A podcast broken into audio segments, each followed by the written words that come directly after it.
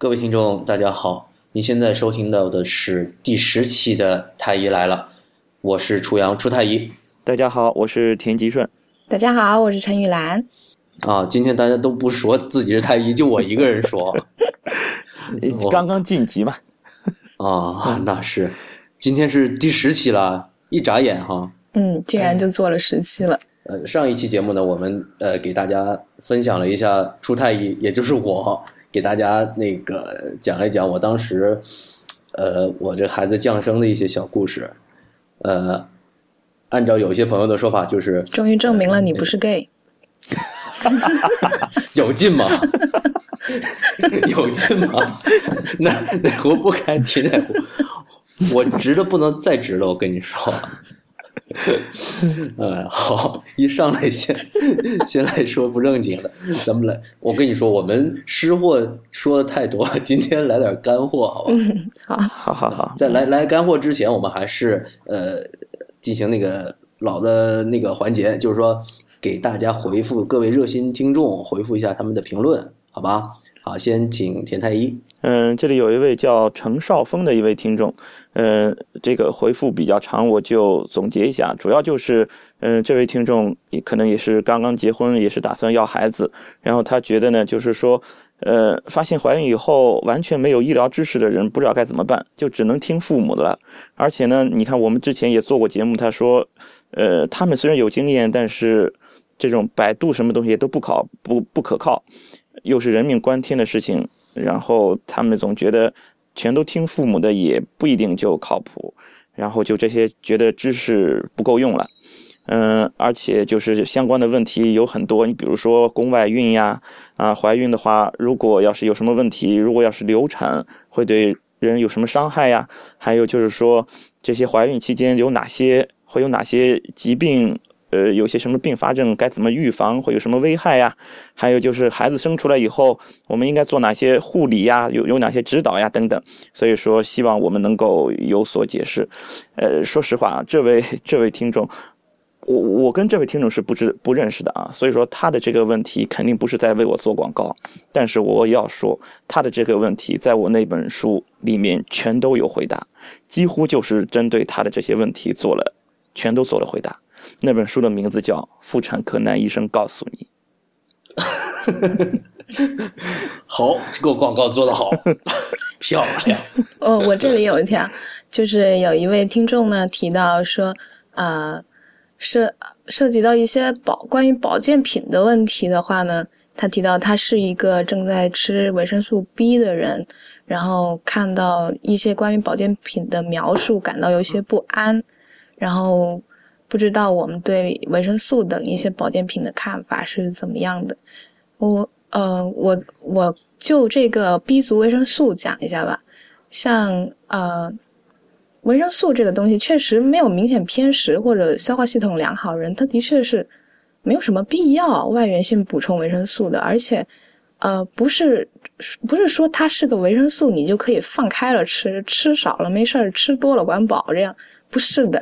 那 B 族维生素里面呢，它有一个维生素 B 六，这个东西的话呢，它本身半衰期就很长，然后吃每吃三十天，它是要求要停药，必须要停药，不然它会蓄积，蓄积之后它可能会引起什么损害呢？它可能会导致一个外周神经炎的损害，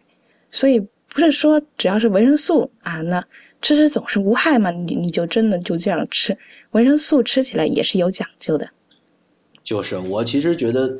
不仅仅是维生素哈，我觉得所有的保健品啊，这里面啊很多是骗局。我是就是代表我个人观点哈啊，可能不是这样的，但是我自己觉得啊，如果说你是一个身体非常健康的一个人，然后呢平时注意一下饮食，尤其是饮食结构，那么比如说摄入平时吃的东西啊，摄入足够多的蔬菜水果，这样你的维生素都够了。好，另外呢，今天我在呃一个微信群里面，大家还在讨论蛋白粉的问题，什么时候吃蛋白粉，什么时候不吃蛋白粉。我是觉得，类似这种蛋白粉的这种补剂啊，也是如果你觉得是身体是健康的，你如果没有什么健身的需求、增肌的需求的话，我觉得蛋白粉也是不用吃的。嗯，然后呢，呃，还有一位听众，哎呀，这名字我真不会念呢，Titan W。Caduceus，我我不知道你这名字怎么念哈。泰坦他先生，说出钱啊，Titan 啊，出前辈好，学生是山东十六考研，这一六？一六年二一六考，二零一六年是吗？嗯，啊，二呃一六考研，跨专业考临床，哇，跨专业考临床，这个真是我想都不敢想，因为我们学医知道这个，学了这个，我们就学这个临床医学专业考研都觉得挺费劲的，是不是？还跨专业考临床，然后呢，他说到了，就是说我们呃国内某网站做过一次调查，发现超过六成的医务工作者都不会让自己的子女学医啊，然后那么在这个我们国内的这个医疗圈子的话，恐怕以后这样的供需关系会更加紧张，缺医少教愈愈加严重。然后希望我们太医呢对这个医学生的成长，呃，做一些给一些指导性的意见和建议。那么，呃，多谢这位听众哈，我们确实在策划这一次的节目，但是这次节目还没有录制呢。那么，我们下次会好好谈一下我们三位太医在读书的时候的一些经历。另外呢，我们都是过来人，我们平时都带学生，那么可能也会有一些关于这个这个医学生和低年资医生成长、进步、就业方面的意见和建议吧。虽然也不不保证是对的，嗯，好，刚才说到我们这已经是第十期了哈，第十期的太医来了，不能这么简简单单的就这么完是吧？所以我们请来一个非常重量级的嘉宾，我们的大律师 Raymond Wang。大家好，啊，Raymond 给大家介绍一下自己好吗？呃，大家好，那个我是 Raymond，就是我我在知乎上跟几位都比较熟悉吧，跟跟初代一应该是很早就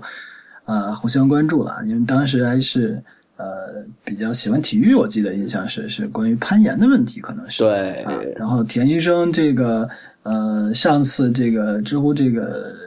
岩沙龙的时候，我还是很荣幸的给田医生颁奖啊，然后我们这次又在。杭州刚见了一面，前两天没没隔多长时间啊。这次本来是应该见初太医的，结果这个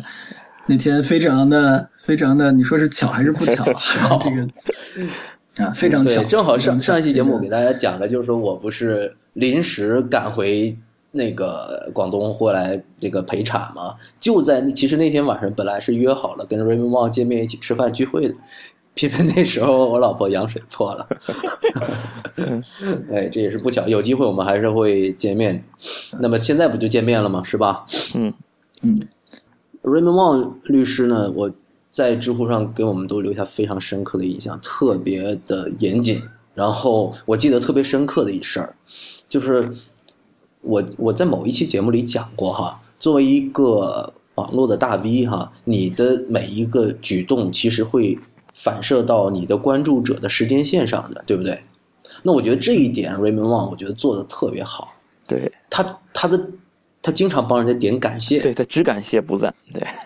不是，他当然也赞。我我记得有一次，知乎不是统计了我们那个每一年，对，有一年呃，统计过，对有有一年是什么？呃，有哪些人赞的你最多，感谢你最多？我记得 Raymond Wang 给我感谢很多对，反正我的感谢最多的是来自日本网，啊，你也是啊，这个，对我很多人很多人那个见了我都这么说。这个我跟不少知友见面啊、吃饭啊，都是大家都这么说。我确实有一个观念，觉得就是，呃，你不懂嘛，就是你没有办法。因为我自己作为一个专业人士，我其实即便连我自己专业的很多的东西，我都没有没有办法去鉴别。我觉得更别说这个跨越我自己的专业了。所以这点呢。可能也是，但是另一方面呢，我觉得我也是有的时候会会看到，比如说，呃，专业人士互相的这种背书，那那就给我一些信心，所以我也有时候会点一些跨跨界的东西，但是一定要看，就是说，比如说我认为这两个人都非常靠谱，然后，呃，有的时候是为了让大家看到这种好的答案吧，这个可能也不太一样，但我确实觉得就是说大家要要，呃，要只背书自己这个自己有信心的东西，对对对对对。其实我觉得从这个方面来看，就可以看得出 Raymond 是一个特别严谨的人，而且特别负责任的人。那么大家经常说，医生、律师，这是最典型的两种这个专业人士。是吧？招人恨然后我们这 对编笑话 怎编么说话的？最多的，怎么说话的？谁说被招人恨了编笑话？最古老的被编笑话编的最多的。人家田太医都是男神啊，真是的，那那谁恨了？那我们继续说正经事，不能老说实哦话。好，那你看，我们作为两个就是专业人士哈，两两大派专业人士，其实我们这个专业壁垒都挺强的。那其实，嗯，呃，我们这些当医生的啊，对于一些法律问题啊，其实我们都是门外汉。可是偏偏呢，我们在这个处理医疗问题的时候，却经常遇到这种法律问题。所以呢，我们今天就是我们三位太医今天在这儿都做学生啊，向这个 Raymond Wang 请教一下问题。哎，Raymond Wang，你现在经有没有经常就是跟医院里的这种法律问题打交道呢？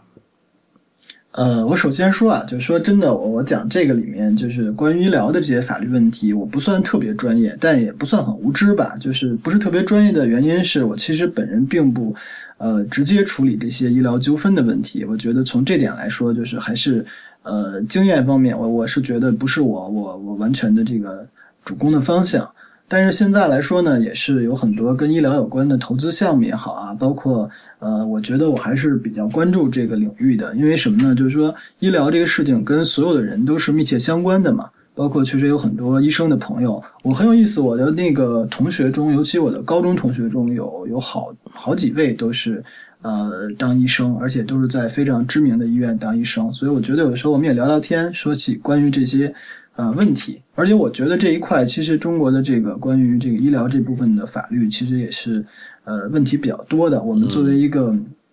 从业者，其实有的时候也也特别能够体会，就是医生呃面临的这些。呃，这种处境吧，就说其实在，在尤其之前的时候，在之前那个侵权责任法出来之前的时候，其实更是很多问题。我那个时候有大量的这个医生的朋友也好啊，这个行业的人跟我会去讲这个法律给他们造成的这种压力和困扰啊。我觉得这个东西，所以从这个角度来说，我我可以跟大家分享一些，就是说我们的看法。但我真的觉得我不是一个，就是说给大家去。呃，去去作为一个专业人士，在这块完全去讲这个法律具体怎么回事儿啊？嗯，对，就是说，呃，我们就是呃，网络上我们不看病，同样我们这个也不是不在网络上做这种法律咨询，我们就是一个呃医学医学专业的一一几个人跟法律专业的人就是聊聊天，也就这个样。对，其实上次有一个。听众啊，然后在我们那个某一个平台上评论过一个问题，就说我们说的不严谨啊什么的，然后不客观。不对，他用了“不客观”这三个字儿。我我我非常想声明一下，我们就是不要客观，我们就是很主观的。我们三个人坐着聊天的时候，我们就是表达自己的观点。你要客观的话，你看教科书去，是吧？你看文献去，看论文去。我们明显这就是代表了一个个人很明显的、很很强烈的个人意见的这么一个节目。对的，我我我们说我们的观点，但是听不听、信不信，这个决定权还是在于听众自己。我们也没有给你洗脑呀，真的，信不信还是看你自己。对，说错了我们也不负责。你这滑皮的，我我们真是耍赖皮吗？哎，好，呃，言归正传哈。那么，我我想有有一个问题想问一下，呃，大律师，就是说，这也是以前一个患者在那个在网络上问我的，就是说，他说他在医院受到了不公平的待遇，然后他应该怎么去维权？我觉得是他想表达是如何合法的维权。他遇到了什么事情？他遇到了什么事儿？就是说，他觉他他那次就医的体验，他觉得是那个医生给他误诊了。哦。然后他从那个医生那个地方看完了病之后呢，去到了另外一间医院，另外一间医院说那个那个之前那个医院说的不对，然后你这个其实是要做手术的，然后就做了手术。然后他认为这个嗯之前那个医院给他造成了一定的伤害，然后他想维权。哦，这种情况应该怎么办？呃，我首先我想岔开说两句啊，就是这个跟我们这个行业其实有点像。你看，呃，法院这边其实很多判决出来以后，很多这个呃当事人。就是除了上诉以外，后面还会上访，还会怎么样呢？他也觉得受到了不公的待遇。当然，我不是说这种就就一定是是怎么样，但我觉得其实里面有很多是因为专业的原因。就首先是我们在中国这个医患来说，医患的沟通就有问题，就像法院跟这个当事人这种沟通有大量的问题。所以，当我们说到维权的时候，其实已经在这个事情有一个定性，对吧？就是说，可能说到维权有一个正当性在里面。但其实有大量的这些东西，可能并不是本身这个一定是错误造成的，或者怎么样。呃，我觉得就是确实在中国来说，目前来看，这个医疗的问题还是比较多的，这种医疗的纠纷比较多。我们也我们也亲身的听一些朋友讲起过一些这种事情啊。但是就是说，你你你单就个案来讲，很难说这个事情是是怎么样的。啊，我觉得从整体上来说啊，就是说怎么作为维权，首先说我们先说怎么作为这个不岔开医疗这个事件，我们怎么说维权？我觉得维权最主要的第一呢是，呃，你要找到这个，就是从事实上要把事实梳理清楚啊。第二是要有证据上的收集，基本上这两个事儿做完了以后呢，就是就就是能能能差不多了。就是你这个时候，因为说实话，我觉得在在中国的这种。体制里，大多数人还都是看这些东西，还都是相对讲道理的，啊，并不是一上来，而且像这种大的机构啊，比如说像医院这种大的机构，嗯，他不会说一上来就耍无赖，这个这个，我觉得不能，我们不能完全排除这个事儿啊，但是我觉得总体上来看，啊医院啊也还是这个整体上讲道理的。那这里面就涉及到基本的事实，我们要要讲清楚，然后我们相关的证据，这些证据后面我可能可以讲一讲，就是涉及到哪些的证据在司法的这个途，在司法的这种呃这种过程中是有意义的。哦，哎，Raymond，我想问一个问题啊，就是说你刚才提到了两点，一个是梳理事实，第二个是提供证据。这里面有一个问题，不知道大家看过电影《罗生门》没有哈？嗯。那么《罗生门》就是呃讲述这有三个人哈。对于同一事件的描述是不一样的，对，对，这里面怎么界定叫事实？这个事实是怎么对？怎么界定是事实？我们这是都是很，我发现很多是这样，因为我们做医生，平时经常接触患者和患者家属，对，甚至还有专业的医闹，他们都有他们的一面之词，对。然后还有的有些朋友就是说会要求我帮他转发一些东西，某他在某医院受到了不公正不公正的待遇，或者说他的某个朋友在医院受到了某些不公正的待遇。其实，在我看来，他这个不是事，不一定是事实。对他这是道听途说来的。就是说，这就像罗生门。对患者他自己觉得自己之所以觉得自己受到了不公正待遇，就是因为他们认为这个事实是这样的，而。在医生看来，那个事实又是另外一种，所以说他觉得医生对他的这个是不公正的。但是在医生这个自己感觉这样处理是是对的，那么就这个事实怎么怎么界定，怎么能够就是在在患者这个方面怎么能够获得对自己有利的这么一个一个事实？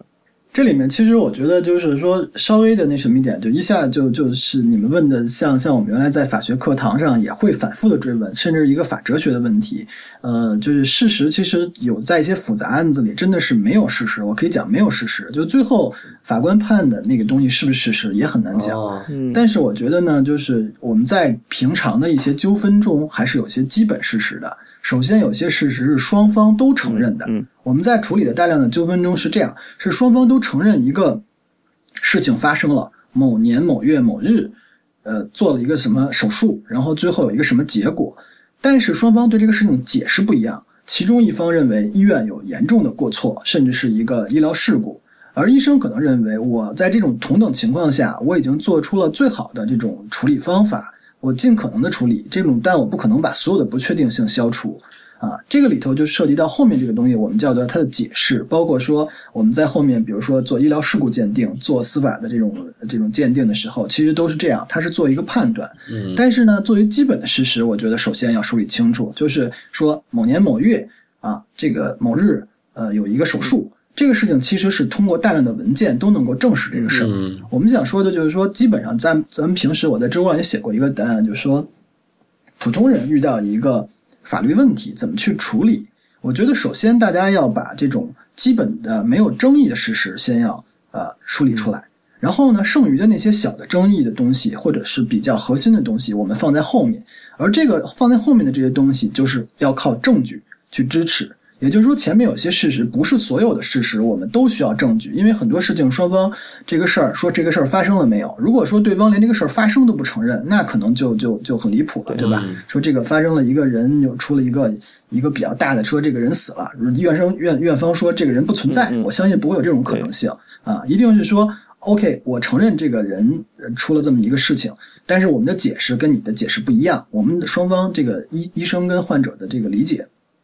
跟这个家属的理解是不一样的啊！我们先把基本的事实说清楚，这就是我现在也看到。顺便提一句啊，我觉得中国的这个医患矛盾，就是跟我们这个媒体整体低质量的报道是有很大的关系的。嗯，很多时候记者不一定是有恶意，但说实话，这种素养很糟糕。包括我认为中国呃法治这块的，咱们可能这个体会是都都是类似的，就是法法治领域的这种报道也很糟糕。对，就是他们就是为了吸吸引眼球，就是这样。会用一些非常耸人听闻的这样的标题，主观性的一些一些语言来引导你，他有点引导，就这种舆论的导向性挺明显。所以我们就是两大招人恨行业嘛。对，因为太专业了，真的因为太专业了，他们容易出错，凭借自己的这种主观、这种这种直观的这种印象。就是我们这两个专业可能都有这种反常识的特点，就是我们我们的有时候有些结论，甚至说，比如说我在知乎上会回答一些问题，包括我平时跟一些人，然后大家会说你很冷静，你很谨慎，我会说这是这是我们这个行业的共识啊，我们这个行业的基本的这种训练，你我相信你们也会对吧？你们就会讲一些东西，大家会认为这是我这个行业基本的东西啊，但是它是反常识的，人就会认为，哎，你做了一个反常识的东西。要不然你是什么给你泡扣一个道德大帽子？但假如他信任你，他就会说啊，田医生你很冷静，因为你这个很冷静啊。所以我觉得就像说，很多人说我严谨或者什么的时候，我现在想，我说。对啊，这个是我我们职业的基本训练嘛。这个我觉得跟你们一样，但你咱们生活里聊天都发现，其实是我也很喜欢吐槽啊，我也是个挺 呃挺挺挺这什么的人。所以啊，这个我觉得是是一点，就是我们刚才呃话回说过来，原来这个关于这个报道这个东西也是呃给这个事情增本来这个医患的沟通啊，就是增加了复杂性中对。它这个就增加了，然后又增加了一些问题。这样的话呢，我觉得就是在事实上就是混淆了很多事实。所以我看到一些这个医疗报道的时候，我首先我说，我作为一个我我作为一个医疗行业的外行，但我作为一个对事实很敏感的人，我会看到说前后有些东西是有矛盾，或者是不合常理，或者是缺乏证据支撑的。那么我们在确定了这些基本的事实以后，其实就是要呃把这些。呃，文书方面的东西尽量的收集全啊。我觉得医疗诉讼，我虽然没有那个没有没有自己这个亲手做过，但其实还是听很多朋友讲，包括也认识一些不错的这种医疗诉讼的律师。这里面其实证据收集是一个很大的一个工作。呃，我插一句，这个呃，我我我认识的第一个这个医疗的这个诉讼方面的律师，呃，现在想来是一个挺好玩，但是也让我觉得挺挺荒谬的一个事儿。说实话，呃，我大一的时候呢，就在一家律所呃实习，然后这个这个假期的时候在一家律所实习，当时是为了这个，其实是为了挣点钱，然后出去玩儿去去去旅游这种概念。然后，呃，当时那个带我的其中的一个。律师在北京还小有名气啊，做这个医疗专门做医疗纠纷的这么一个律师。当时我就对他的印象很差，因为不管是这个人的各方面吧，就是让人感觉让我自己觉得不是很很不是很专业的给这个人。但是他是，我想问一下，你是觉得他的专业素养有问题，还是人道德素养有问题？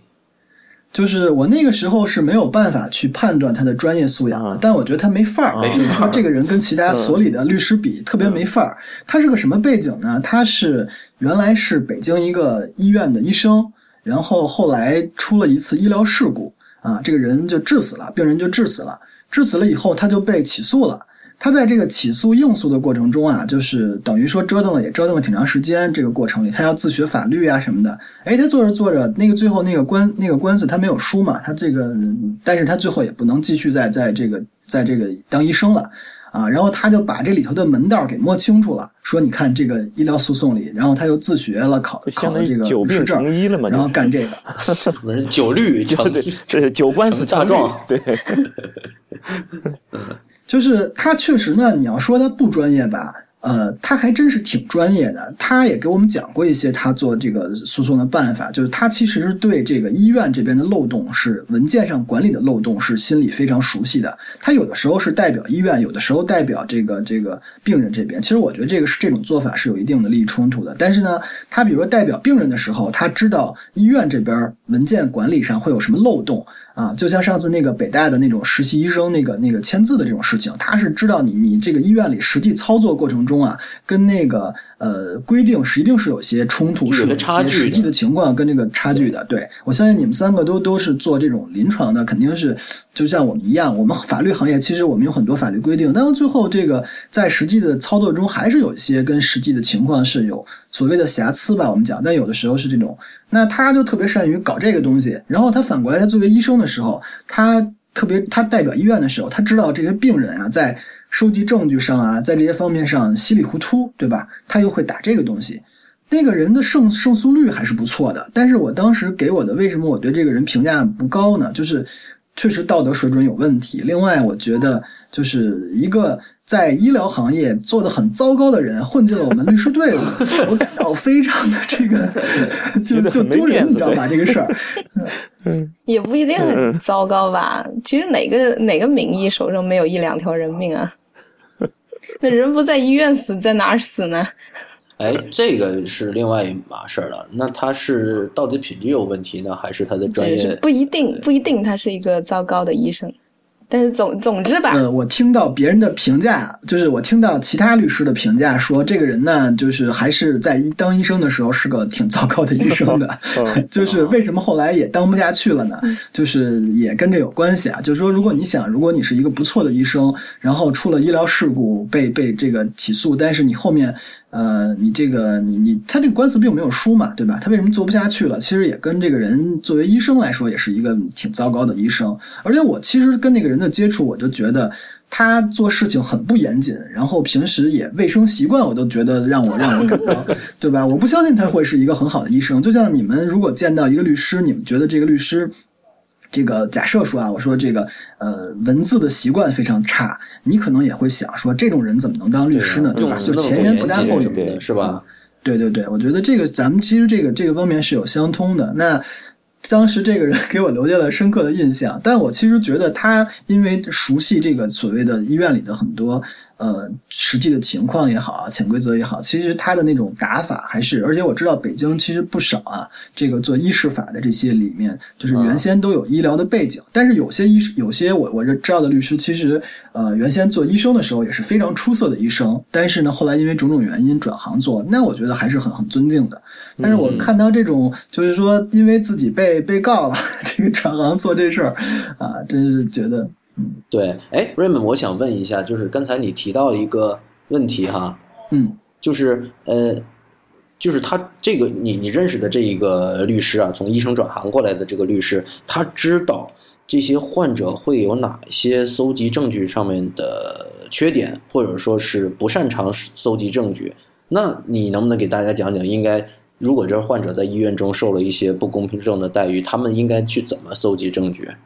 嗯，我首先说啊，这个关于这个证据规则呢，是一个挺复杂的事儿。这个其中呢，发生过一些变化，就是呃，你们你们从那个时候过来，可能也有也有印象，就是说，其实以前的证据规则在，而且我我刚开始实习的时候，那个时候连证据规则都没有，后来出了一个关于那个举证责任倒置的医疗规则。啊，这种这种规则，那么后来其实这个侵权责任法出来以后，这个规则又被修改了。总之，现在就是说，相对这个规则是一个比较确定。然后，呃，作为患者这边来说，如果你要去主动起诉，有一个举证责任，它不像原来这种完全是举证责任倒置那种情况下呢，对，其实对这个医院这方面，对医生这方面的这种呃压力是比较大的。那现在，如果你想这个维权成功啊，假设我们说你很有道理的情况下，你需要把证据。啊，收集的比较齐全。比如说这个，呃，你在这个过程中，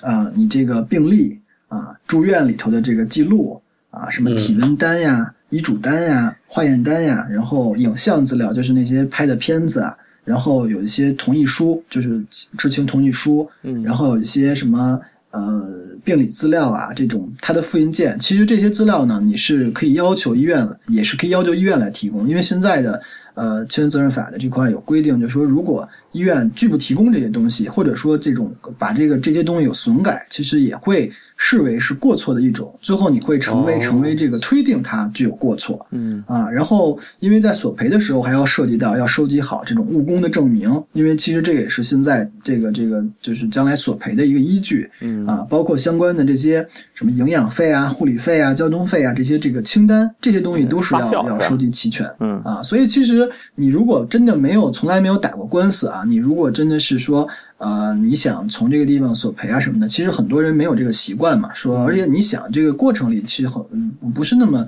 容易的事情，这个呃形成这种证据意识，然后把这些东西呃搜集全，包括还有一些这种就是说呃我们也也听到一些这个一些以前比较资深的这种律师也讲过这个问题，就像说。呃，你如果是因为这种输液呀、输血呀、注射呀这种东西引起了一些这种呃后果，那你可以要求说把这个药物、把这个啊保留起来嗯，针管对对，现场的食物你要进行封存，这个也是一个技巧吧？嗯就是说，因为你过后这个食物没了，这个你再去再去蒸这个事儿就很难了。对啊，这种东西其实也是，呃，这里面其实是有很多的，就是很多的实际的技巧在里面。但是呢，就是我们讲的总的原则是，呃，你能够所有能够支持一个事实的东西，因为最后呢，去做医疗鉴定，去做各方面的这种时候的，就是它这个全是由专家来做嘛。当然，你们最后也也可能对专家的资格会提出质疑，但是呢，呃，就是是根据这些东西来做，这些东西越丰富，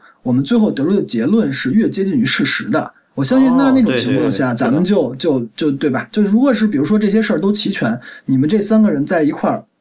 当然可能还是要找具体这个专业的。大家最后的结论，我相信是离事实越来越近的。对啊，我一直讲，我们作为法律行业的人，我们我们觉得有的时候真的没有真的事实，那但是有一个离事实无限接近的那种啊状态，对吧？嗯所以我觉得就这种证据链，包括我们强调这个法律行业，就尤其在诉讼律师很强调证据链，就是你一件事儿，你想有一份假文件是可能的，但是你做一整套假文件，说实话。我这个是非常非常困难的，对就是我觉我觉得你你真的让我让让我们这种诉，如果是我们我们这些很多做过诉讼的人，你就是让我去做一套假文件，我也不敢。为什么不敢呢？我知道这个真做出一套完美的假文件是非常困难的。对啊，我觉得像医疗这么专业的事情上，可能要比法律可能更困难。对啊，也就所以尽量的尽量的这个，如果你有一个环节没有收收就收集齐，没有关系，对吧？你整个的这个最后会形成一个互相的推定啊，这个还是要尽量的有一个就是脑子里所谓有一个证据链的观念。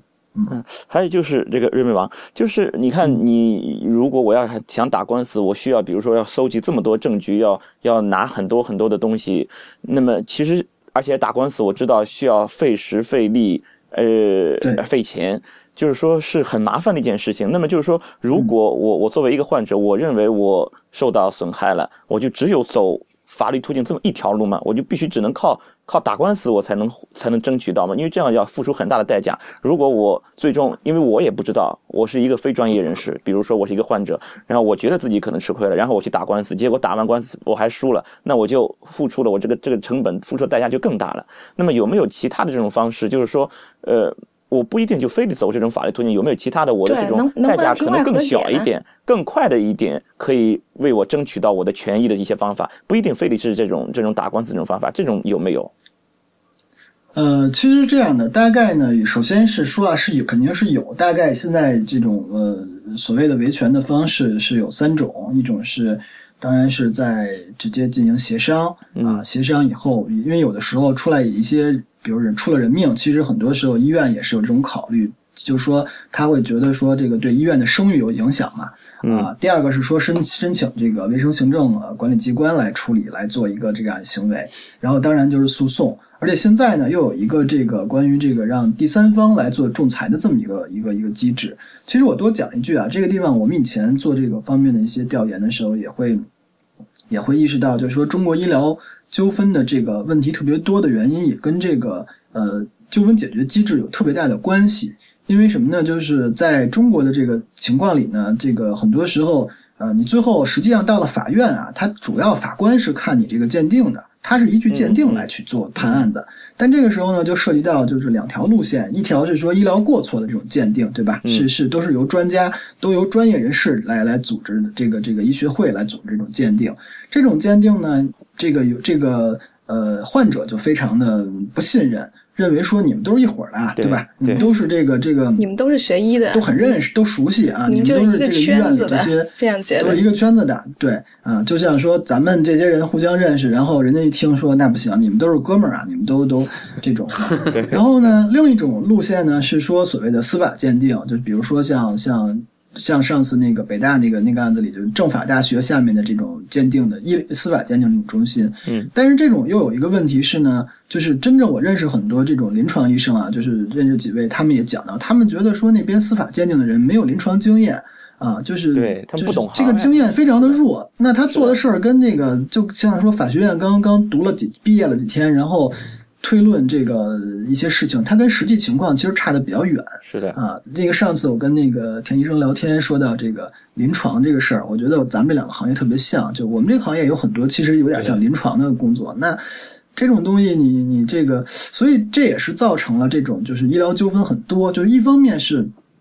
专家让大家不够信任啊，利益上就不够信任啊，有千丝万缕的利益的关系，对吧？这个另一方面呢是这些。人专业度受到整个这个所谓同行的这种大家的觉得质疑啊，所以现在也开始有这种，由于包括像国外，他们都是有这种第三方的，就相对独立的这种，包括他们像行业协会，因为他们的医生是自由流动的嘛，所以他们行业协会的这种啊来做仲裁。然后中国现在在试，有一些省份在尝试做这种，就是这种仲裁。当然，这种仲裁也有它的问题。我是觉得，就是说，在仲裁的这个也算是一种，就是除了法院以外的啊一种一种。解决方法，而且相对来说，其实一旦事实很清楚了，我觉得医院也是在这个地方上是相对比较的那个，就是他如果是说这个这种结果能够有个第三方相对中立的说你确实有问题啊，基本上医院还是愿意去去做出一些解决的啊。这个反正法院其实是一个非常低效的解决方案，这就是为什么现在很多患者在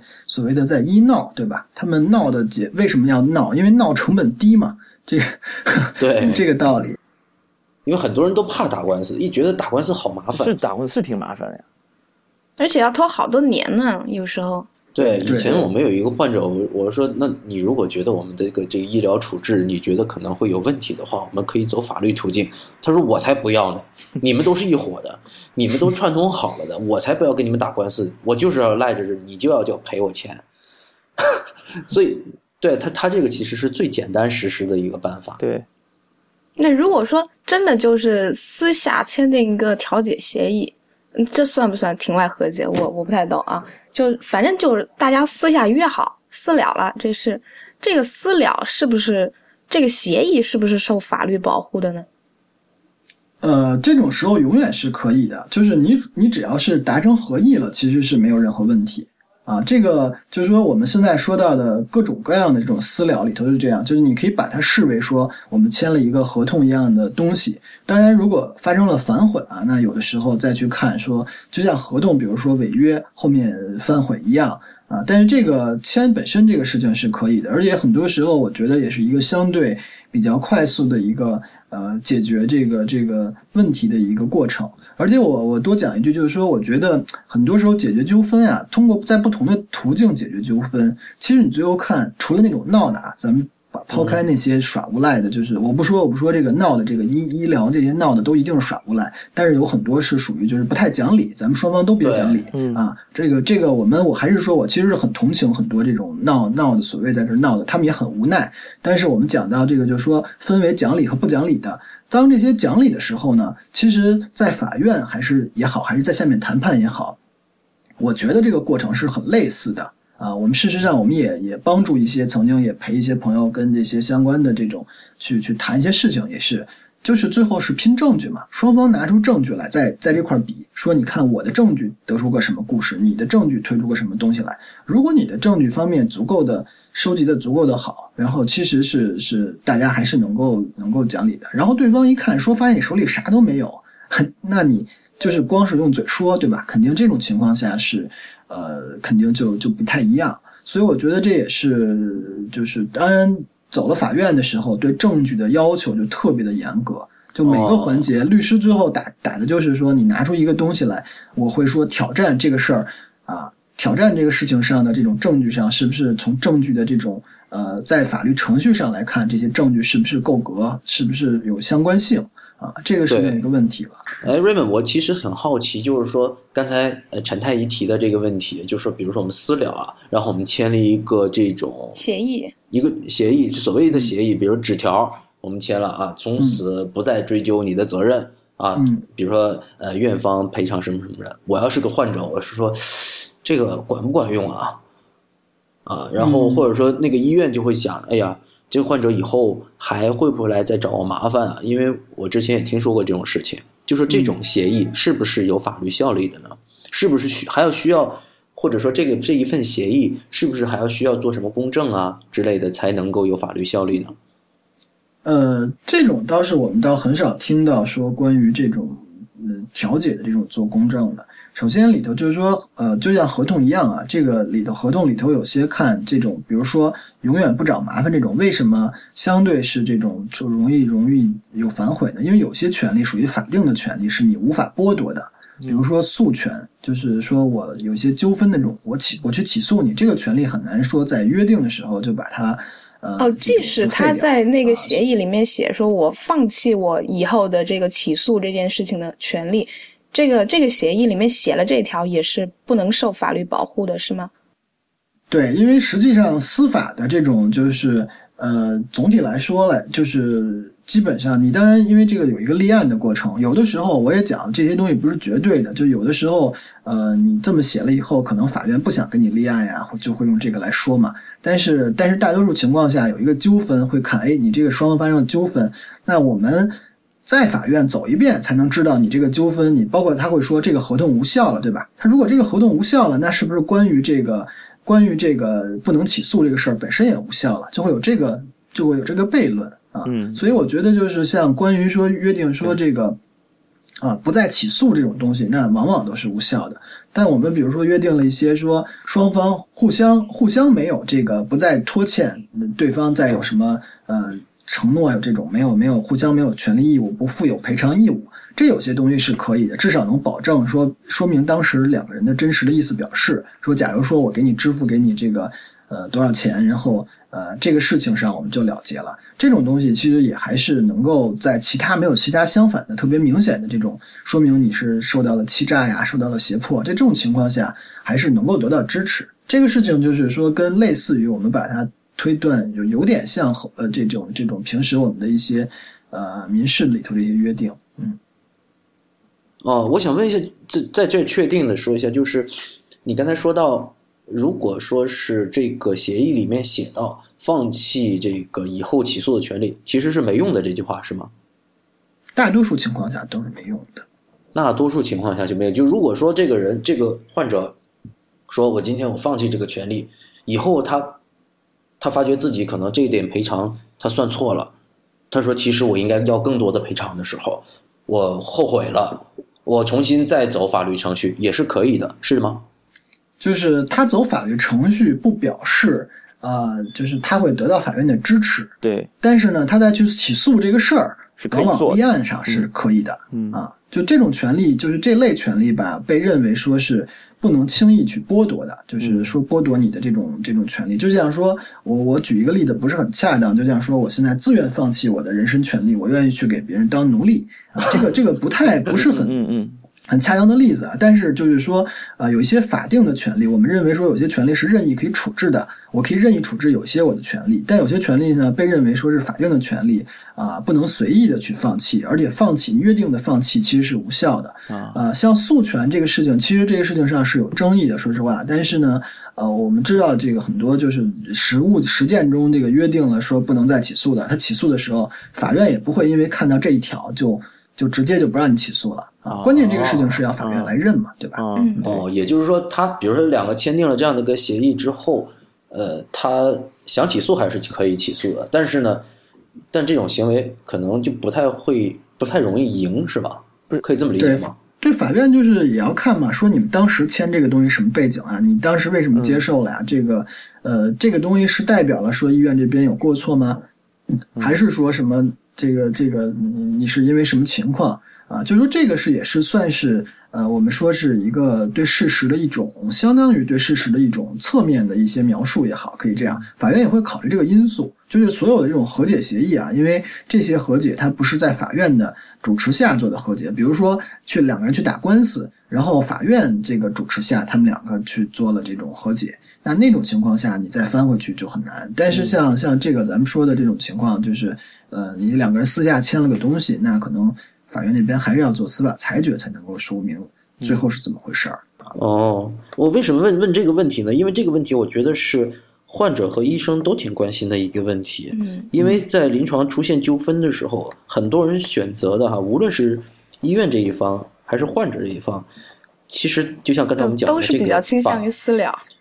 呃，对，如果说能够私了，或者说。呃，比如说，确实这里面有一个大家有达成共识的某一个事实，就是说可能确实存在某些过失，然后那也不要搞这么麻烦了。那医院那边也承认了，那我们患者，但这患者的就是会担心刚才我说的那个问题，就是到底这个东西有没有用？我会不会因为签了这个东西，我以后就就丧失掉了一些权利？那么医生那一边呢，就会觉得我签了这个东西，他以后还会不会再来找我麻烦？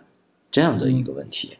嗯，不过这一点我觉得是这样，就是我们做律师的角度呢，跟呃做法官呀或者是法学家的角度这点就不太一样啊。我们经过实务中很多时间就会发现，就比如说两个人签了一个在法律上其实并没有效力的条款，但是很多时候两个人还是会遵守。所以有的时候我们有的时候也会去建议，就是说你签了笔没签好，就这么道理，就是说。两个人说了一个事儿，然后这个事情可能跟法律上的规定是不一致的，但是大多数人还是会遵守这种东西。我觉得，我觉得这是有一个概率上、有一个整体上的来说，就是不会说所有的人都是签完了以后都反过来反悔，因为这个数字也是双方谈判谈出来的。而且我觉得，就是像尤其像医疗这块更明显，大家为什么选择私了，是因为对于双方来说，这是一个两败俱伤的这么一种。一个一个一个事情，所以我拖很长时间。然后患者这边其实，而且现在的问题是呢，就是医疗这块的有一点啊，跟跟民事诉讼不太一样的地方是，医疗里头的关于这个赔多少钱的事儿，其实大家的心理预期落差特就是差别特别大。嗯，就是比如说说我赔上千万和赔几十万和赔几万，就是大家的预期很不稳定。它不像说说一般的民事的事情，对吧？说这个。你大概是个判断，说我我这个合同金额是多少，我不能我不会超过合同金额十倍吧，不会去这么想。但是很多人是狮子大开口，在维权的时候会去想说，我们家人都死了，你你你你这个赔这么点钱算什么呀？他。人人命是无价的，对吧？他会这么想。那这个过程里，你不能说这种想法是错误的啊。我我我觉得这种想法其实是有有一定的这种合理性。但是呢，他的预期其实就是这个，而且现在的这种就是侵权责任法出来以后，对这种比较高的这种人，就如果人人死亡了以后，这种赔偿金其实是有一定支持的。所以上百万的这种人身赔偿是其实也很正常。那很多家里人会想说。我治病花了那么多钱，然后人还去世了，那我怎么样也要从得到这个得到一个补偿啊？这个过程里其实也增加了一些，就诱发了一些呃医疗纠纷。我觉得其实有些的时候，因为中国在这块的保险制度是有问题的。国外比如说很多人治完病以后，他不会欠一屁股债，对吧？中国很多人你看家里这个治完病欠了一屁股债，那他一定要有一个途径，就是我我这个也很悲伤，然后也很愤怒。啊，这个过程中再加上又有这种金钱上的压力，这个他可能会就把这一部分实际上导向了去进行这个就就去诉讼也好啊，去去这种有有产生了一部分这种医疗纠纷。我觉得这也是整个一个制度吧，就是啊，尤其是那些影视作品里面经常讲那个那个有什么精神损失费，然后精神损失费你这就很难量化了嘛，是吧？嗯，你说你说我这个精神损失到底有多大？是吧？我竟然觉得又没有给整出来一个精神病，你还要那么多的精神损失费？那不是的，他是讲的我是患者家属，我患者家属因为丧失了亲人，我自己这个精神的损失。可是你也没有变成一个精神病啊？那到精神病那就太大了。那到了精神病，那就不是精神的损失，那得有。那我觉得精神损失费是一定要赔的了。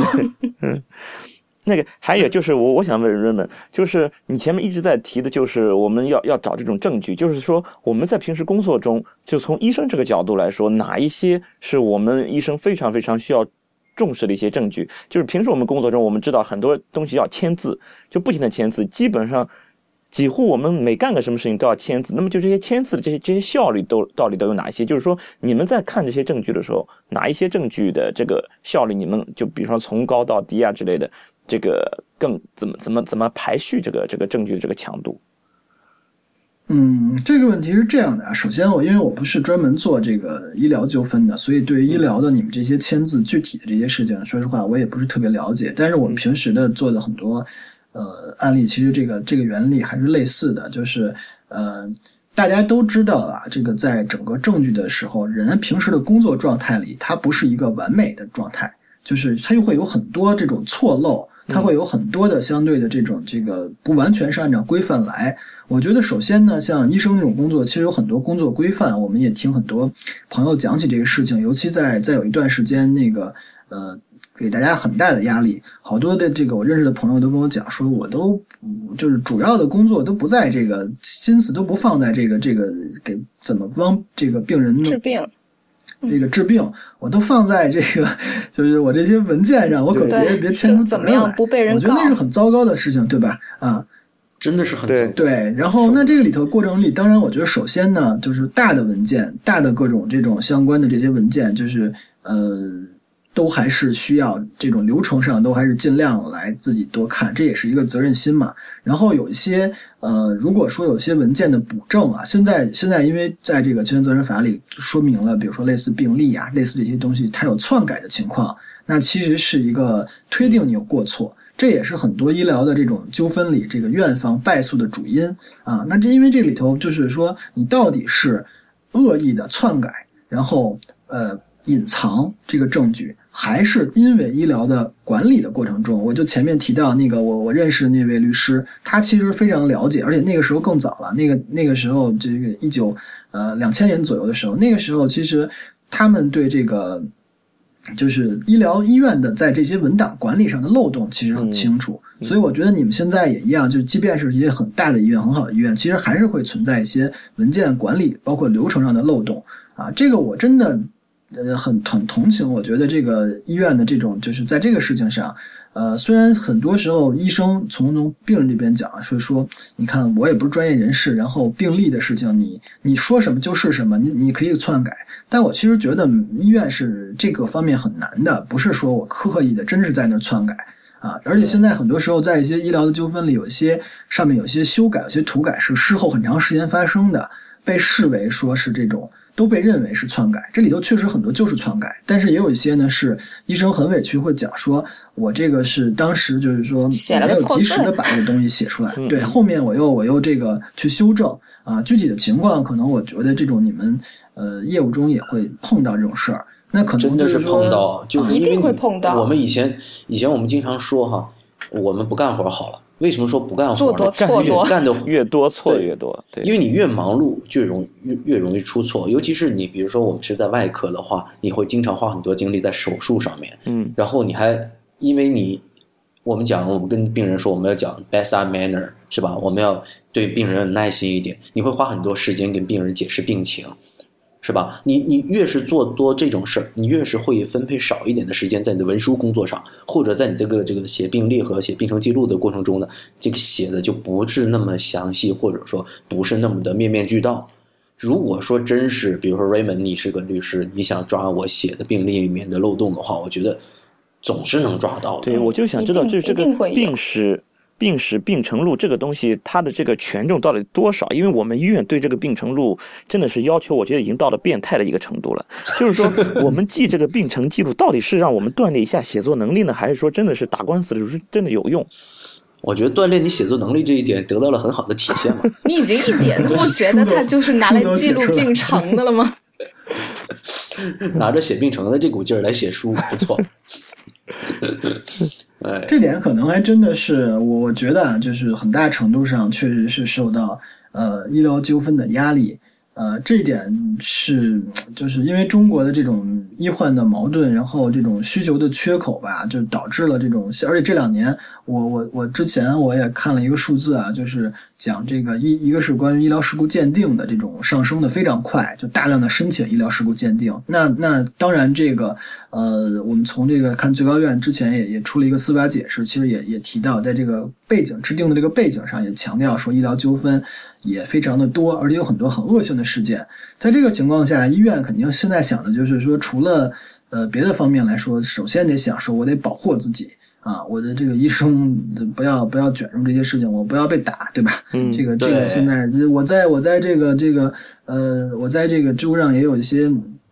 医生朋友问我一些法律问题，还有人呢问，就是说被打了怎么办？我觉得很悲哀的一个事儿啊，就是真的是一个很悲哀的一个事儿。这个这样一个职业，就是而且因为确实这个行业有一些特点，就是说它这种空间和这个，包括现在就是也也说到，比如说其他行业，你在其他场合你把人打了，警察马上就就会就会收拾你，对吧？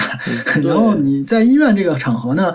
因为那个出现了一些事情，然后大家会同情这些人，所以他们的情绪激动啊，或者是很多东西就可以被谅解。但反过来呢，你作为医生来说，在这种环境里，这种就弱势的弱势到了，根本就就就比很多职业都要都要这个要弱势。所以我觉得这也是，呃，现在为什么医院在类似你刚才说到的这些文件管理也好啊，在很多上面这么的，呃，就是有的时候说变态，说着或者我觉得很夸张的程度。跟这个大环境也有关系啊。哎，Raymond 啊，我想问你一个问题，就是说，呃，我是作为一个外科医生，经常找这个患者进行手术前的谈话。谈话的时候呢，我们会有一张手术签字同意书给他们，然后很多患者家属你推我，我推你，他们都不敢签，因为他觉得这个责任特别大。因为有一部分人问我说，这个。这个字签了之后，是不是以后你们出了什么事儿你就不负责了？你们这是不是推卸责任？所以我想，因为我跟他讲，我这个不是免责声明。那么从法律角度来说，Raymond，你觉得这个到底是免责声明吗？或者说不是的话，它到底是个什么样的东西呢？呃，是这样的啊，这个平时我们所谓的这个要签的一些东西是这种，比如手术同意书啊，它这个我们认为还不是一个免责声明的概念，因为比如像根据这个。呃，医疗事故处理条例这种规定，就是包括其他的规定，呃，患者是有这种呃知情权的，有这种选择权啊。那这种情况下，就是说，呃，在做手术之前，呃，应该让这个患者了解这个方案相关的呃这种利弊嘛，然后让他做自己做一个选择。其实主要是这么一个权利，这个权利其实核心还是给患者的这种知情权，知情权重是吧？对，重点并不是说。这个免责的问题啊，而且我觉得也是大家要把这个知情权的事情有一个就是呃呃这种理解，就是说并不是说所有任何小小小事儿你都要这个去跟患者说，这才叫患者的知情权。我觉得很多患者其实在这个事情的理解有问题啊。这个知情权强调的还是一些重大的事情，因为毕竟你在医院，你就要相信这些专业人士的专业判断，对吧？你不可是说我所有的事儿我都要请示你、告知你，那你你其实我一直觉得有的时候这种。呃，患者这个医生让让患者来选，这里头本身就有一种法律的扭曲在里面。我自己是作为这个，我就是觉得没有很多事情，你真的是没有人比医生，比你的主治医生更适合去帮你做判断。哎，对，但这里面有个很大的问题，我其实我也觉得是，经常患者问我说，你医生，你让我选这个是保守治疗好还是手术治疗好？你手术的话，你说好大的风险。保守治疗呢，你又觉得又呃不用开刀，但是保守治疗呢长对长期卧床又有效果也可能不好。然后你让我自己选，我怎么会选呢？对，这个时候，但是我们为什么要做这样的选择呢？就是说，我把这个选择权交给你，嗯，是吧？那但是但是其实我心里面是有一个选择的。有的时候哈，我也我也不怕跟大家说，我有的时候会跟患者家属说，我说从现在这一刻开始。我就像是你的朋友一样，那么我告诉你，如果是我的家人，那我可能会选择不做。对我们经常说这句话，就如果是我们我自己或者我的家人，但是这不代表你们要这么选。我们说话也非常严谨、非常小心的，但有的时候我觉得我们还是有点人文关怀，就是因为你有这样的一个专业的知识在，在这两者之间的选择的时候，你会有一个，你会有一个偏好。或者说你你知道这里面哪一个更重要，那么你在你其实作为一个医生，你是更容易做这样的选择的，比起患者来说。可是问题是，呃，我觉得不是每个人都像我这样的，而且我这样做其实是非常有法律风险的，是吧？对你负有更多的风险，其实，嗯，对吧？那你说，那其实呢，就是这里面就需要各位患者或患者家属的朋友们，就你要理解一下，不是说医生不愿意帮你选，是帮你选了之后，他这个风险太大。这里面我觉得，其实就是我们还是这个里头有一个慢慢扭曲的过程。其实这种同意书啊，这些东西是是你本身是一个对我知情的这么一个确认啊。原先是从这么一个事情，那后来很多医院也是，当然里头也有医院鸡贼的地方。医院有的时候在里面加入了很多让这种。呃，患者面对这种很不确定性，把这种不确定性的事儿，很多事儿推给这个让患者去做决策啊。第一，我觉得有的情况下其实是是有一些不负责任的。但是呢，目前这种纠纷比较多的情况下，也是这种这种这种造成这种原因吧啊。然后那这种情况里头，就是呃，这种知情这种呃同意书，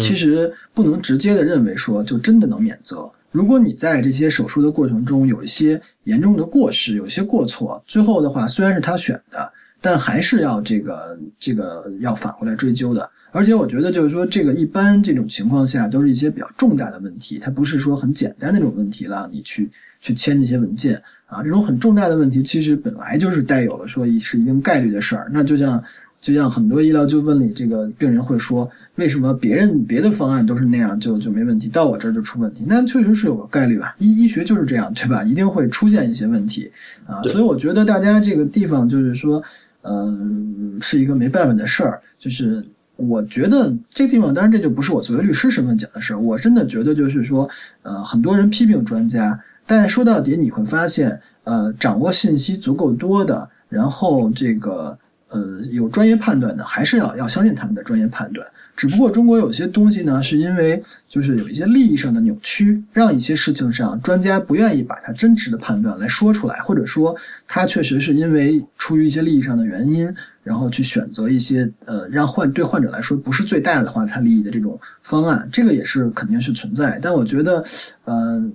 不是说你自己选择就就更好，我真的觉得就是说现在这种情况让让患者选择，我就觉得这个事儿很很很荒荒谬。我希望每件事情我的医生是帮我做决策的，对吧？对我其实是要帮这个很多医生问一句，就是说他以以前我们这些东西都是谁教我们的？其实也是律师教我们的，就是你得他说 你看他给我们举个例子，某某医生他是为什么那官司打输了？因为他没有尽到那个告知权。他当时没签那个字，所以呢，我们后来就进发展到什么程度呢？你什么都要签字，你只有签字落到了这个纸面纸面上啊，有书面的东西，哎，你才尽到了告知的权利。否则口头你又没有录音，就像刚才我们一直在讨论证据，是吧？对，对吧？那那你说这一部分，我我并不是说我我觉得这个不荒谬，我也觉得这个非常荒谬。可是从这个呃医生的自我保护意识上讲。就是说，你行使了你的告知义务，你是不是真正的尽到这个义务？你只有说签了字，有这么书面的东西，才尽到了这告知义务。这一点你同意吗？嗯，这个就是我觉得这个其实是两个层面上的事儿啊。一方面是说，就是我觉得一方面是真的让让患者就是完全不替患者去。建议，然后真的让他自己在那儿选两种医疗方案，这是一回事儿。还有一种呢是说，我们还有一个情况就是说，我们刚才说到的这种，就是关于证据意识。我觉得作为医院的这种文档管理。啊，作为大型机构都是这样，就是这种文档管理中出现一些让大家觉得，我不能讲荒谬，我觉得应该算是让大家觉得相对很刻板、很很这个僵硬的东西，我觉得很正常。越是大的机构，越是这种呃有一定的不确定性的、有风险比较大的，越需要这种东西，因为它将来我们刚才说到的证据链，它的文件链也需要形成这种东西，这很正常。所以我觉得就是应该是让让这种呃签字这些过程吧都没问题，只不过呃大家不要双方都是怀有这种对对方的不信任。现在说到底，为什么医疗纠纷多？是因为就是这种文件中，包括后面的这些纠纷中，让双方这种不信任是扩大的趋势。我我也觉得让让人觉得很很担心啊，就是现在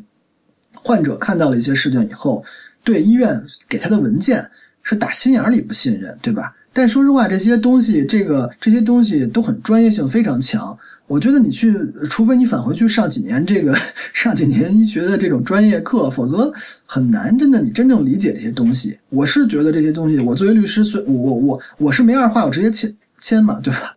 对，对于完全没有医学医学素养的人来说，他也觉得你让我签这个东西，我根本就好像你觉得好像是给他一个知情权，但是他觉得是完全没有选择权。对。他觉得我又有什么办法选呢？我不会选，你说最后还是你说什么就是什么吧。结果，结果他他就只能选择信任你。你万一真的出了事，他就觉得我这么信任你，你结果还给我出事。其实反倒是我签字签的越多，这些签字的文书越多，反而其实是反映了我们大家更不信任了。我们签字本来是想体现信任，其实是签多了我们就更不信任了，是这样。对，在门诊的话，有时候就是我我说你得吃点药，然后病人说我不要吃药，我说那行，那你在这病历上头签个字，说我不要吃药，签你的名字，签日期，然后病人顿时就觉得你干嘛？你为什么要这样对我？嗯，对我我我又没说我要告你，但是我们也我们也怕，我们觉得说不定就是你来告我。对，其实不光是患者不信任医生，医生也不信任患者，互相不信任。对啊，我也要防着，万一真的就是你来告我，结果我今天叫你吃药，你说你不吃，完了之后过两天你说我推诿病人，我不给你开药，那怎么办呢？这也是为什么，就是说，咱们都说医疗是医疗服务，但是这个让大家就是你，你见过哪个服务业？可能银行除外啊，就是几乎哪个服，你见过哪个服务业一会儿让你签个字，一会儿让你签个字，对吧？这个很少的啊。这种签字的过程让你就会觉得说，他好像不是为我服务的啊，他好像是啊，这种互相提防，我觉得是是一个问题。嗯，对，所以说防着我，对，互相说我们有没有可能说以后彼此都很痛苦？嗯，签的越来越少呢？我觉得不会，我觉得也不会。真的，你签的一旦少了，真的要是出一个官司或者医疗纠纷，马上这些签的字马上就会多起来。他只要有一个就够了，有一个就够了。自从上了岗位之后，应该每一个医生都恨过自己为什么不是叫，比如说陈医，其实签起来就快一点。这个法制越来越健全之后，这个这种签字的制度是会越来越多呢，还是越来越少？我觉得不是法治的健全的问题，是人与人之间的这种一种一种诚信，一种一种信任。我我我从来都觉得还是要相信制度，因为人之间还是需要制度去约束的。那么你如果用制度约束，那么就制度因为它是死的，就只好是就就只好是不停的签，一定是越签越多的。但是我还是说，你签字签的多。并不是体现了你们之间更信任了，并不体现了这个制度多么完善，不可能有一个完美的制度的，人类不可能有完美的制度。但是你签字签的越多，其实是体现了之间的人与人之间的越来越不信任。嗯，所以就是说这里面是有一个感性的和一个理性的东西在里面。理性的话说，大家呃需要保护自己，我们很理性，我们说呃我们不能够被我们的这种所谓的人文关怀影响了我们的专业判断。是吧？我不觉得人文关怀的话，我说，哎，咱们俩，你看你这么可怜，然后我是一个医生，是吧？救死扶伤啊，医者父母心，然后我让你应该让你感觉在这个就医的过程中感觉更舒服、更贴心，是吧？所以我就不要搞那么多麻烦的手续了。有的时候是这样子，可是这是不理性的。你如果是理性的话，就应该说你该做到的每一个手续都要做到。可是你理性的这样的选择，往往给。病人带来的体会是冷冰冰的。其实这种冷冰冰其实就是以前那种生生物医学模式。现在我们要社会心理生物医学模式的时候，我们是要求我们大家做朋友，是医生跟患者做朋友。但你想想，就当你的关系非常非常近的人来找你咨询的时候，你是非常敢于给他一些医疗建议的，你是敢于替他来承担这些风险的，对不对？这些时候是医生和患者真的是朋友了。你比如说你的。亲人、你的父母、你的老婆、孩子，他们来找你，你就敢于给他承担这些风险，这是真的是替他着想。但是你跟患者之间，你是不敢做这种事情的。跟患者之间，你不敢做这种事情。只要你没有跟患者之间做到这种事，做到这种程度，你就不可能和患者之间做到我们真的理想中的那样，医患之间的这么融洽。可是，田太医，我想说的是，你在和你的亲朋好友进行这种不正规的诊疗的过程中，哈。我说的不正规，意思是是不在医院里没有经过挂号或者住院手续，对对，他只是口头问你的时候，因为你没有，他不是一个正规的一个诊疗，所以你你怎么说，其实也无所谓。可是如果说他是一个你的呃亲戚，但是呢，他还是最后住了院，那你是不是该签的字还得找他签？就是说这些流程上的东西都要签。你比如说，我老婆当时生孩子签抢救那一段时间，这些签字都是我是以病人家属的身份我去签那些字的。但是，就是该做的哪些抢救，该做的哪些处理，这些是完全没有必要去选择了，就就没有去选择了。就是说这些东西是你就因为医生给患者建议的时候是要承担风险的。嗯。你你你在跟患者的关系非常近的时候，你就敢于非常干脆的给他一个建议。你跟他的关系越远，你的这个话其实说的越模棱两可。你想是不是这样？就是，但是我想说的是，呃，即使我跟他关系很近的时候，那么如果说是在体制内的，在这个医院里面的一个正规的诊疗的过程，可能也会更规范一点。而如果说是不是一个正规的诊疗过程，可能就不需要那么规范。这也不是你想不签就能不签，你的同事还防着你呢。是，那是。这里面本来我觉得有一个就是，呃，有些职业中间啊，其实存在一种叫，我觉得叫这种有默契的这种免责。本来在医疗的这个里头是存在这个事儿的，就是说，呃，我我你你是医生，对你这个就是，呃，做出你符合你最大利益的。但是呢，我也不用什么事儿都来让你来来同意，什么事儿都来，我就是告诉你，你信任我，然后我就我就替你做决策，然后你也不要追究我的责任。本来是有这种东西，其实你看我们很多就是跟委托相关的行业啊，都是这样的，就是你很难去复盘，对吧？你很难把这个事儿重新翻过来看，说是不是真的当时这个决策就是最好的。但是呢，我觉得现在就是至少在医疗这个行业里，这种。免责这种所谓的这种有默契的免责，我觉得现在根本是不存在的，没有医生敢干。但是刚才田医生说到这个问题，就是如果你的呃亲朋好友，比如说我跟他这个问他这个事儿，我当然会认为田医生帮我一忙，这个我不会追究他责任，我们对吧？是这个这个是有这层关系，这种信任关系可以支撑这种东西。啊，所以我觉得这个就是有，因为实际上现在为什么医生很多时候，我听很多医生都讲说，如果两种方案，你让我选哪一种，我选那种保守的，相对来说，呃，责任小的。这就是因为没有免责，那我只好这么去去。而且很多时候，现在这些呃这种扭曲里面，医疗行业里头发生的扭曲都跟这个有关系。大家会觉得说这种免责根本不存在嘛，那我只好去去选择一些相对这个风险小的。反过来说，我们在其他的行业里看到，如果两个人足够信任，那可能给你的建议，就像我，包括我给我的客户也是，如果我对他足够信任，我可能会给他一些相对有也有可能看起来激进的，但是对他绝对是好的这种方案。对，他会，而且有这种激进，你给出这种方案，他会更加信任你，他会觉得说。你愿意冒你自己的风险来帮我，那说明你真的对我好，那我更加信任你，对吧？我也不会怎么样。可是你看，现在医生和患者之间有多少时候会存在这种关系呢？只有说你是亲朋好友的时候，才可能有这种可能会跟你说，我要是你，我选择那个相对来说可能更不一定啊，不一定说保守和激进这两个事情就是哪个就是对的。是的，如果你要对一个陌生的患者做出这样的一个建议的话，你的同事或者说你周围的人会觉得。你是不是认识他？对对 对，你不认识他，你有病啊！对，对，你不认识他，你跟他说你要担这种风险，对，会有这样的一个看法。但但就是说，你我们如果都寄托在这个互相信任上，其实也是对这种医生的约束是下降了。那么，如果单纯从患者这个层面来考虑的话，患者的这种利益其实被保障的就会下降。那我我怎么知道我完全信任你呢？你真的就是像我这样，真的是值得我来托付吗？这个确实是，如果换成我，我作为一个患者，我也不敢完全这种相信。就是因为对于对于医生的这种监督、这种制约，也是也是需要的。这个确实，你完全依赖于这种信任，也不是那么。至少，如果从我我只是从一个患者的角度去考虑，那我也不会完全就是信任，除非真的这个医生就是我的一个亲人。嗯。哎，Raymond，我我想问一下，那个最近呢，大家都知道哈，我们国家可能要开放这个一个多点执业的政策。所谓多点执业的政策呢，很多可能听众朋友不是很了解。那么我给大家介绍一下，就是关于多点执业。我们这些医生呢，执业的时候我们有两个证，一个呢是叫资格证，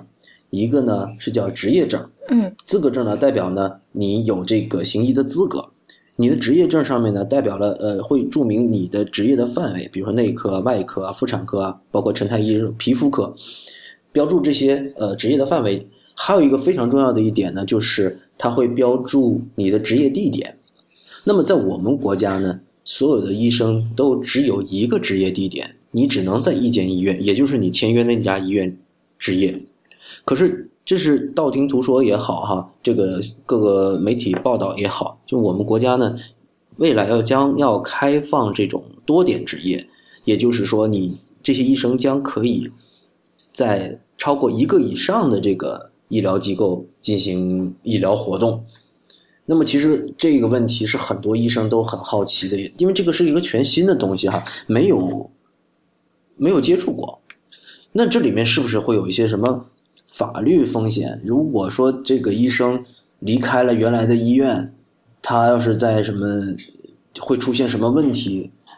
呃，会有什么新的问题出现？瑞文，你会觉得这里面有什么问题？嗯，这个因为有一些我们有一些别的项目的参与，其实也还稍微做了一点调研，呃，然后我觉得首先这个地方就是呃多点执业肯定是一个整体来说是一个好事儿，因为它促进了这种。呃，医生在这个不同机构之间这种流动吧，尤其是可以把一些呃知名医院的这些大的这个这个相对一些科室的一些好的医生啊，带到一些相对这个小的一些机构里去啊，提供一些服务。但是呢，这里面我觉得可能没有大家想象的那么乐观。首先，之前呢，应该是已经有一个省份，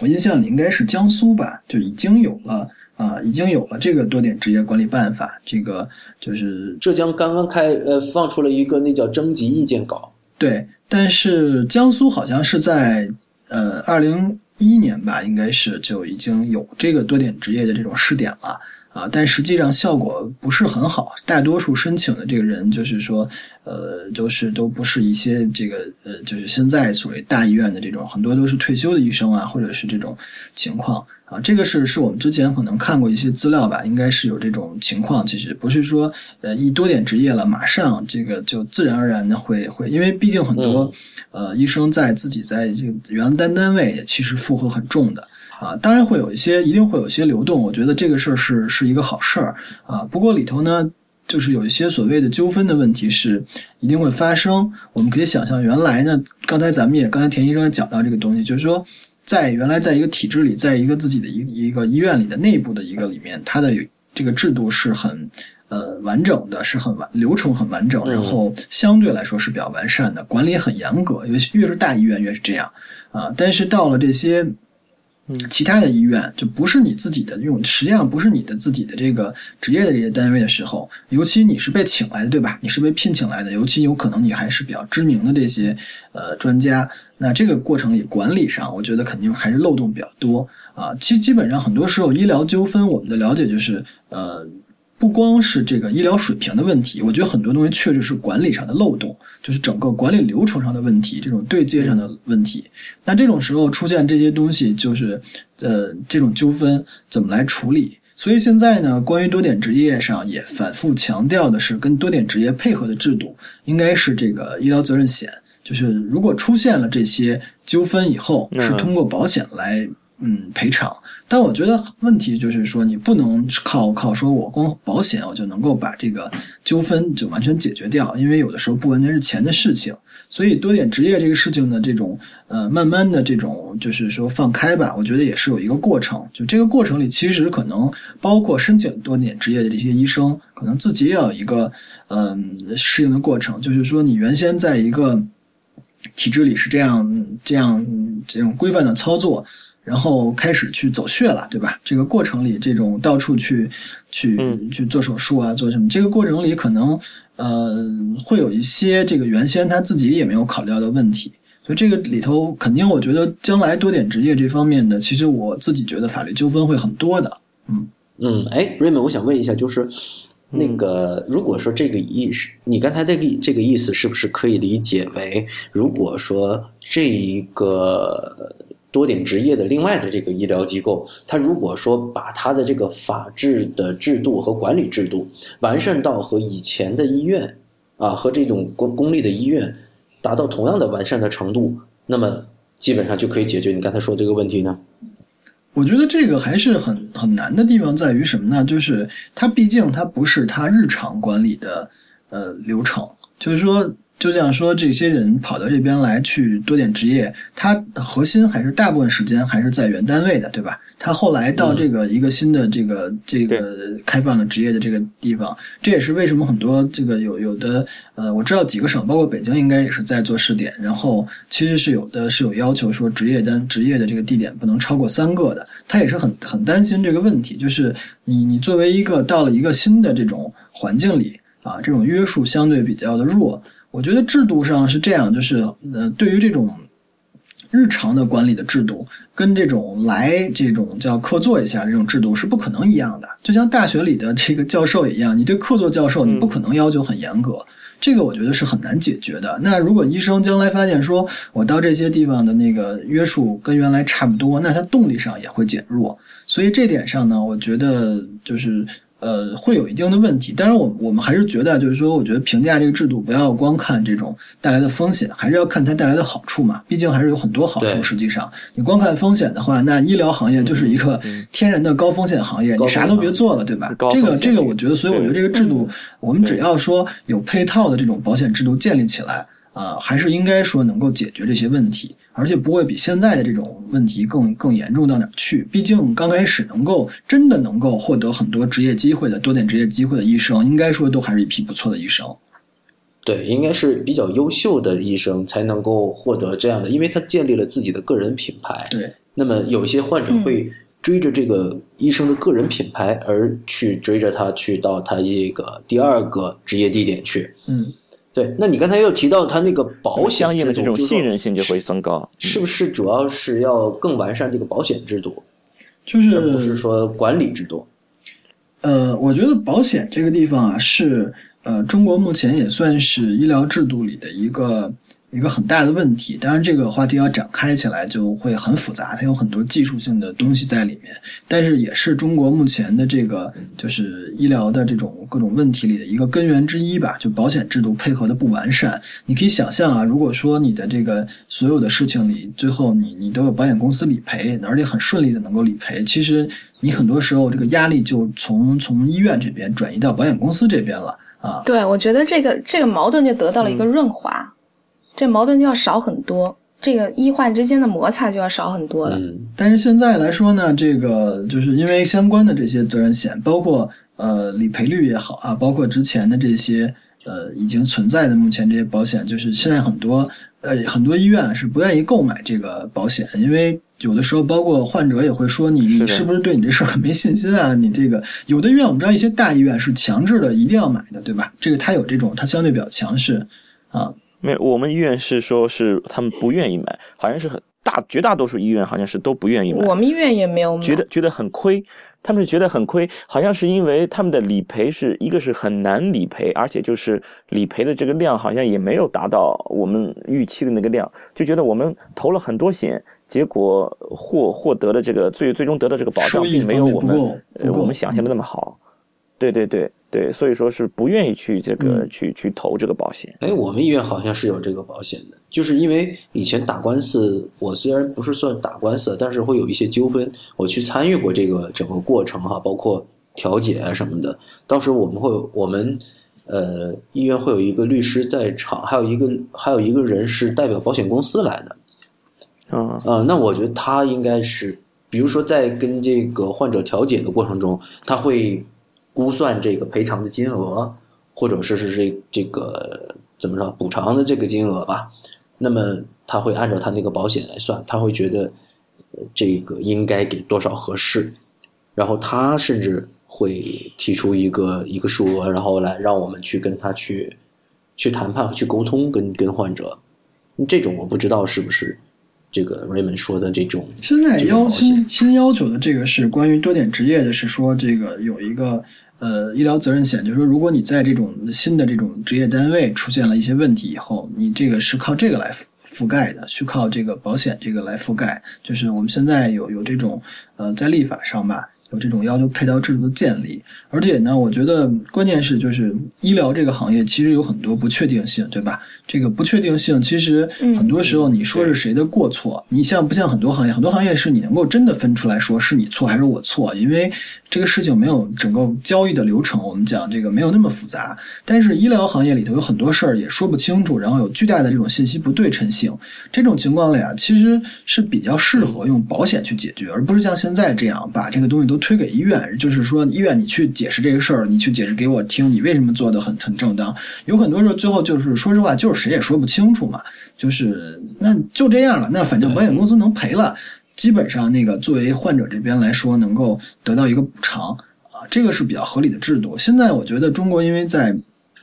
整体来说，医疗保险制度上是一个呃很大的一个问题，所以我们有时候看呀，这个比如说看看国外的这些医疗保险改革啊，不管是呃哪个国家的哪种制度，很多时候中国人觉得很陌生，对吧？觉得这种制度好像看不太懂。我我我听很多朋友讲起过这事儿，那就是为什么看不懂？是因为我们目前的这种医疗保险，呃，就是差距还是比较大。我觉得，嗯，还是这种结果就会说所有的矛盾。最后都推荐了医院，而没有说保险公司这样一个相对的这个做出来出来以后，呃，承担一部分风险，而且它有精算，它可以把一部分风险进行这种风险的定价以后，它进行了这种整体这么这么解决啊，所以现在就就嗯，对你说这个事儿，我让我想起来一个，就是呃，我自己是没有说在国外从医的经验，但是我但是我一个有几个朋友啊，都是在国外，然后那么他跟我讲到在美国。一个很完美的一个解决方案，我觉得哈，就是我听起来很向往。就是说，他们医生一旦出了什么医疗纠纷的时候，这个患者呢根本就不会来找医生来闹的，他们就找找到医院，医院呢就会找到保险公司，这个时候保险公司出面来跟他谈，然后从头到尾这个医生都不用管，因为他买了保险。然后关于打官司的事情，反正你们自己去谈吧，你这个保险公司代表我。去跟这个患者去谈，谈完了之后，如果需要打官司就打官司，如果不需要打官司，该调解就调解，就是这样的一个。我这是认为，我作为一个医生，我认为是挺值得我向往的。对啊，那你就不用，就像多了一个缓冲，而而且你就不用去操心这些事情，你就可以专心就就真的就只是在想如何救一个人就可以了。对，到时候如果就像买车一样嘛，是吧？我们我们还是仍然是对我们有约束力的，因为保险公司公司会对我们有个约束力，他会说你不能老出医疗事故。如果你今年出了一单医疗事故，人家赔了钱，第二年你这个保单这个保额就非常高，对，这个保费是吧？所以医生也会受到约束，也不会说就是乱搞，是吧？我觉得这是一个挺好的一个解决方案。那瑞文，你觉得是不是这样？是不是一个比较好的？就是保险制度呢，是一个跟呃国情结合的比较紧密的这么一个制度，就是我觉得很难去完全的说，比如说那种保险制度能够。呃，适合我们的这种情况，我们的整个医疗体制，但我觉得还是要发展，就是医疗相关的这些，尤其跟呃医医医疗这种纠纷啊相关的这些事情呢，用保险去覆盖其中这部分风险，就是这种不确定性，最后大家不要把不确定性都推到，第一是推到法院去解决，特别不现实；第二呢，就最后就变成说，嗯，很多。大家在这闹，对吧？这个这种情况，我觉得那很多时候其实是完全可以通过呃保险去解决的，只不过说是不是制度上像像美国那样，或者像国外那样，呃，我们也当然也看过很多，其实也也看过很多的案例，发现他那种制度也有同样也有很多问题，其实问题也不少。而且，它的保险公司呢，会成为一个利益集团以后，其实也阻碍了很多医疗这个里面的一些发展啊。其实，这个这个负面作用一点都不少。这个美国的这种在药物的研究方面，其实对对对，因为我们也有很多这个就是在跟药物研究啊，跟很多方面的时候，医疗就保险公司其实也起了很多时候也起了不好的作用啊。我们知道，就是说，包括美国很多时候这个呃相关的这些。新药这种东西，你一定要跟保险公司这个、这个、这个东西，我我说的都是不是内行啊？对，像像以前我读读书的时候，我老师讲过一句话，就是勇攀科学高峰，你就不要怕死人；但是你要怕死人，那就攀不了科学高峰。就是反正前面那段我我觉得没问题，就后面这个其实其实我们是也是听很多人讲过吧，但是就美国的保险公司的那个就是同样有它的问题，它一旦形成一个利益集团以后，就是呃这。对，那好，呃，今天呢，我们关于这个医学和法律之间的这个问题呢，就先谈到这儿。非常感谢 Raymond Wang 大律师来做客，太医来了哈，非常感谢，谢谢谢谢，嗯啊，非常感谢，非常感谢啊。那么我给大家大家再回顾一下我们这一期讲了什么。那么我们一起探讨了，就是说，如果患者在医院里面受到了不平等的待遇，或者说呃这个就医体验不好，或者说是发生了什么医疗事故的话，如何合法的维护自己的权利？那么后以后呢，然后。还有我们这个签署在临床上会签署很多同意书，那这些同意书到底是不是免责声明呢？那为什么医生要跟患者签这些免责同意这些同意书呢？哈，不是免责的哈。那么还有一个就是说，以后在这个多点开放多点执业之后，我们将医生将会面临什么样的法律的问题？那么。本期的太医来了呢，先讲到这里。那么我们太医来了的官方网站是太医来了 .com，呃，Twitter 就是太医来了 at 呃，然后新浪微博呢就是 at 太医来了四个汉字，包括我们的微信也是的。那么谢谢大家收听，再见，再见，再见，拜拜。